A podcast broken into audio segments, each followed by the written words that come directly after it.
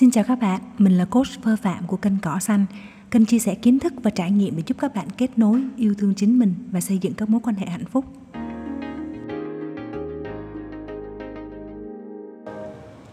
Chào mừng các bạn đến với chuỗi podcast về hành trình hiểu và thương, và mình là Phơ. Đã khá lâu rồi thì Phơ mới quay lại việc thu podcast vì bận rộn và căng thẳng với cái công việc chính của Phơ. Nên hôm nay khi quay trở lại, Phơ nghĩ là mình muốn chia sẻ với các bạn về những cái giai đoạn căng thẳng, mệt mỏi mà Phơ đã từng trải qua, và đặc biệt là những cái dấu hiệu để nhận biết nó, để nếu bạn có gặp tình huống tương tự thì bạn có thể có những cái điều chỉnh phù hợp ngay từ khi những bất ổn mới xuất hiện, thay vì chờ đến lúc những cái bất ổn này làm ảnh hưởng nghiêm trọng đến chất lượng cuộc sống của bạn. Và hôm nay thì Phơ muốn kể cho các bạn một cái câu chuyện diễn ra từ hồi Phơ còn đi học. Hồi đó thì chưa kể đến cái việc thi đại học. Ở tất cả các cấp học thì học sinh đều phải thi tốt nghiệp tập trung và dùng cái điểm thi đó để xét tuyển vào các cái trường. Một số trường thì còn yêu cầu thi đầu vào nữa. Nên là học sinh cuối cấp từ lớp năm, lớp chín hay lớp mười hai thì đều chịu những cái áp lực rất lớn so với cái độ tuổi. Và thời gian ngay trước khi tốt nghiệp trung học cơ sở, tức là năm lớp chín, là năm mà Phơ biết bản thân mình khá nhạy cảm với những cái tình huống căng thẳng trong cuộc sống. Ở thời điểm đó thì mặc dù gia đình không hề tạo áp lực, ba mình còn suốt ngày bảo rằng là nghỉ ngơi đi con, đừng có học nhiều quá nữa, nhưng mà tự Phơ áp lực cho mình. Và cơ thể của Phơ bắt đầu có những cái biểu hiện không ổn, và những cái biểu hiện đó nó trở nên nghiêm trọng hơn khi mà mình có những cái dấu hiệu về khó thở hoặc là bị hụt hơi. À, cái cảm giác mà mình luôn phải gồng lên để lấy hơi nhưng mà vẫn luôn bị thiếu oxy. Thực ra mình không biết rằng là có, có thiếu oxy thật hay không, nhưng mà cái cảm giác của mình ở mỗi cái lần như vậy nó đều là mình thấy mình không ổn, mình cần phải thở nhiều hơn, mình cần phải thở mạnh hơn nữa. Và thậm chí mình còn được chẩn đoán rằng là bị hẹp van tim nữa cơ. Nhưng mà sau khi tốt nghiệp lớp chín xong xuôi á, thì mình có làm nhiều cái xét nghiệm, chụp phim, làm đủ thứ. Và kết luận cuối cùng đó là chức năng tim phổi của mình thì hoàn toàn bình thường. Và khi mọi thứ bình thường như vậy thì mình nhận một cái kết quả chẩn đoán của bác sĩ, đó là bị rối loạn thần kinh thực vật. Nghe thì có vẻ ghê gớm đúng không? Nhưng mà cái chẩn đoán này nó có nghĩa rằng là mình không có bệnh lý về bất kỳ một cái chức năng nào bên trong cơ thể cả. Chỉ là những cái phản ứng của cơ thể mình trước những cái áp lực kéo dài, và nó gây ra những cái biểu hiện bên ngoài như vậy thôi. Có thể một số bạn khi nghe đến đây thì cho rằng cái áp lực thi cử trong cái câu chuyện của Phơ thì nó có vẻ là khá là đơn giản, và cũng chẳng có gì để mà phải căng thẳng cả. Đứa học trò nào mà chả phải trải qua. Nhưng mà bạn biết đấy, cái ngưỡng chịu áp lực của mỗi người sẽ rất khác nhau. Có thể có một việc đơn giản với người này, nhưng lại là một cái việc rất khó khăn đối với người khác. Tuy nhiên, trong phạm vi podcast này thì Phơ sẽ không đi sâu về việc phân tích cái ngưỡng giới hạn của mỗi người, mà Phơ muốn chỉ ra khi áp lực hoặc là căng thẳng chạm đến cái ngưỡng giới hạn riêng mà chúng ta có thể chịu, đặc biệt là khi nó diễn ra một cách thường xuyên, thì chắc chắn cơ thể của chúng ta sẽ bắt đầu có những cái phản ứng, và nó sẽ có những cái biểu hiện để từ đó bạn có thể nhận diện ra nó. Bạn có thể nhận diện ra những cái biểu hiện đó một cách trực tiếp hoặc là gián tiếp. Ví dụ như chúng ta có thể nhận diện ra nó thông qua cái sự thay đổi cảm xúc của mình, thông qua những cái biểu hiện của cơ thể, của hành vi, hoặc là cả những cái mối quan hệ từ thân mật cho tới những cái mối quan hệ xã hội như là bạn bè hoặc là đồng nghiệp. Vậy thì bây giờ chúng ta sẽ cùng nhau tìm hiểu về những cái biểu hiện này nhé.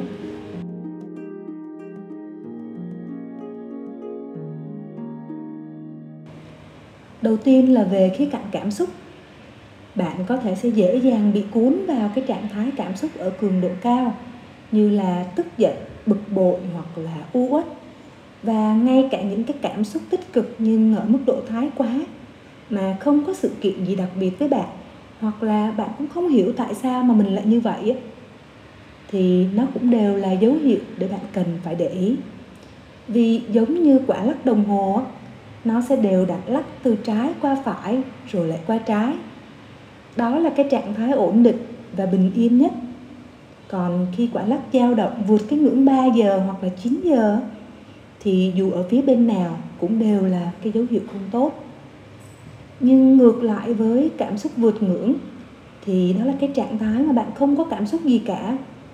Mọi thứ xung quanh bạn, theo cái cảm nhận của bạn, đều nhạt nhẽo, buồn chán, như một con lắc đồng hồ đứng yên quanh cái mốc sáu giờ vậy. Cuộc sống ở ngoài kia, người ta vẫn vui, vẫn buồn, vẫn cười, vẫn khóc, từng giây, từng phút. Nhưng bạn thì có vẻ như đang đứng ngoài tất cả những điều đó. Vậy thì nếu không phải vì bạn đã đạt được đến cái ngưỡng của sự bình an, hạnh phúc tại tâm á, mà mình nghĩ rằng là nếu ở trạng thái này thì chắc chắn rằng là bạn vẫn sẽ có một cái cảm xúc vui, hạnh phúc, chứ nó không phải là vô cảm. Vậy thì phải chăng là bạn đang cố né tránh thế giới này? Tất cả những cái trạng thái cảm xúc mà chúng ta vừa chia sẻ cùng với nhau á, nếu đôi ba tháng bạn gặp một lần thì cũng không có gì quá phải lo lắng cả. Chỉ khi nào bạn thấy nó diễn ra một cách dai dẳng, hoặc là cứ vài ngày, vài tuần là nó lại xuất hiện, thì chắc chắn đó là dấu hiệu của chính cơ thể bạn đang cảnh báo cho bạn rằng: này tôi ơi, có gì đó không ổn. Tiếp theo chúng ta sẽ nói với nhau về khía cạnh tư duy. Bạn sẽ nhận ra là có những cái giai đoạn mà khả năng tập trung của bạn giảm đi một cách đáng kể. Ngay cả khi bạn ở trong những cái môi trường quen thuộc mà trước đây mà bạn vẫn có thể làm việc hoặc là học tập được, nhưng bây giờ thì không. Tất nhiên Phơ không kể đến cái trường hợp nếu như bạn đang có bệnh lý gì đó và đang cần chữa trị. Dấu hiệu tiếp theo mà bạn sẽ cần phải để ý về mặt tư duy của mình á, đó là suy nghĩ của bạn thường bị gián đoạn. Bạn đang nghĩ về A thì bỗng nhiên có một mối quan tâm B nào đó nó cuốn bạn đi xa tới mức mà bạn không kiểm soát được. Đến khi chợt nhận ra thì mình đã ở rất xa so với cái chủ đề A mà bạn đang làm hoặc là đang nghĩ rồi. Hoặc là khi bạn đang làm thì bạn lại nghĩ về cái vấn đề nào đó liên quan đến gia đình của mình. Hoặc là khi đang bên cạnh gia đình, người thân thì bạn lại nghĩ về vấn đề làm ăn hoặc là tài chính.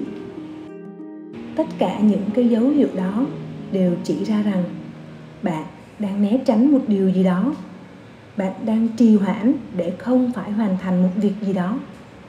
Vậy thì cái điều quan trọng đối với bạn đó là nhận ra đó là gì và hoàn thành nó. Tiếp theo thì Phơ muốn chia sẻ với các bạn về khía cạnh thể lý. Ở khía cạnh này thì Phơ có khá nhiều trải nghiệm và thực ra thì nó cũng khá dễ để các bạn có thể tự nhận diện. Đó là cơ thể bạn sẽ thường xuyên ở trạng thái kiệt sức, không có năng lượng, thiếu sức sống, và bạn cảm thấy rằng là bạn đang yếu hẳn đi, trở nên chậm chạp và mệt mỏi. Đối với giấc ngủ của bạn thì có thể nó sẽ có những cái sự thay đổi rõ rệt. Đó là bạn có thể trở nên khó ngủ, hoặc là bạn mất ngủ luôn. Và thậm chí ngay cả khi ngủ được thì cái giấc ngủ của bạn nó chập chờn và rất dễ thức giấc vào giữa đêm. Nặng hơn nữa thì có thể cơ thể bạn nó sẽ chuyển thành một vài cái dạng bệnh lý. Thường thì nó sẽ có những cái triệu chứng mà bạn có thể trị dứt một cách đơn giản, nhưng đồng thời lại không thể loại bỏ nó hoàn toàn, và nó sẽ tái đi tái lại như một thứ bệnh nan y. Có những cái biểu hiện đơn giản như là về ví dụ như là bạn sẽ bị viêm da, bạn sẽ rụng tóc, hoặc là bạn sẽ bị nổi mụn chẳng hạn. Và đặc biệt là một cái vấn đề mà khá nhiều người khi ở trong cái trạng thái căng thẳng hoặc là mệt mỏi thường hay gặp, đó là những cái vấn đề về tiêu hóa. Những cái triệu chứng này thì ngoài do cái thói quen sinh hoạt của bạn ra, thì phần nhiều đến từ việc cơ thể của bạn đang phải chịu đựng sự căng thẳng kéo dài, hoặc thường xuyên phải đối diện với những cảm xúc tiêu cực. Tất cả những cái dấu hiệu kể trên bạn có thể nhìn nhận nó một cách trực tiếp, và thường thì nó diễn ra cùng lúc hoặc ngay sau khi bạn đối diện với điều gì đó vượt ngưỡng mà cơ thể bạn có thể chịu đựng. Nhưng có những thứ có thể bị ảnh hưởng khá lâu sau đó, hoặc là kéo dài dai dẳng, đó chính là các mối quan hệ. Các mối quan hệ thân thuộc của bạn có thể trở nên căng thẳng, như là đối với cha mẹ, con cái, vợ chồng, anh chị em hoặc là người yêu. Và càng thân thì càng dễ bị tác động, vì bạn đang ở gần họ mà. Cua tay còn có thể trúng, hắt hơi sổ mũi còn có thể lây, huống chi là cái tâm trạng khó chịu, tiêu cực của bạn. Chắc chắn nó sẽ chạm tới họ bằng cách này hoặc là cách khác. Ngoài ra thì những cái mối quan hệ xã hội khác nó cũng sẽ kém đi. Vì với tất cả những cái biểu hiện theo chiều hướng không bình thường ở khía cạnh cảm xúc, đó là sự uể oải, mệt mỏi ở khía cạnh thể lý và cả sự thiếu hiệu quả ở khía cạnh hành vi, nếu nó diễn ra thường xuyên thì Phơ tin rằng là sẽ không có ai thích ở bên cạnh bạn cả. Và cũng không có công ty hoặc là người sếp hoặc là người đồng nghiệp nào có thể thấu hiểu cho bạn hoài được. Vì cũng giống như bạn, họ cũng có một cái ngưỡng chịu đựng sự khó chịu nhất định. Khi chạm ngưỡng, có thể họ sẽ làm gì đó để chống lại, hoặc đơn giản là rời đi. Bạn thấy đấy, có quá nhiều cái dấu hiệu để bạn nhận ra là bạn đang không ổn. Và đó chính là những cái tiếng kêu từ sâu thẳm bên trong bạn, biểu hiện bằng những cái chỉ dấu mà bạn có thể nhận ra rằng bên trong bạn đang nói với bạn: tôi ơi, hãy quan tâm tới tôi một chút, bởi vì tôi đang có điều không ổn.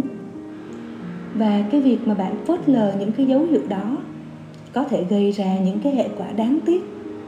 Và quan trọng hơn, khi bạn để mình cuốn đi xa thì có thể sẽ rất khó để bạn có thể tìm lại cái dấu vết của cái điều mà bạn thực sự khao khát. Vậy nên hãy quan tâm đến mình, hãy quan sát những cái biểu hiện lạ của chính mình, và điều đó sẽ giúp cho bạn hiểu mình hơn, chữa lành cho mình và yêu thương chính mình. Hy vọng những chia sẻ của Phơ trong podcast này sẽ giúp cho bạn vượt qua được những cái trở ngại trên hành trình hiểu và thương chính mình. Nếu bạn vẫn còn có những băn khoăn thì đừng ngần ngại để lại câu hỏi cho Phơ, hoặc là kết nối với Phơ qua trang Facebook mà Phơ có để trong phần mô tả, để Phơ có thể giải đáp cho bạn. Còn nếu bạn cần một người đồng hành trên hành trình hiểu và thương thì hãy để lại thông tin trong link đăng ký khai vấn nhé.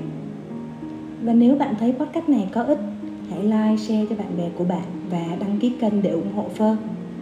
Hẹn gặp lại bạn trong podcast lần sau.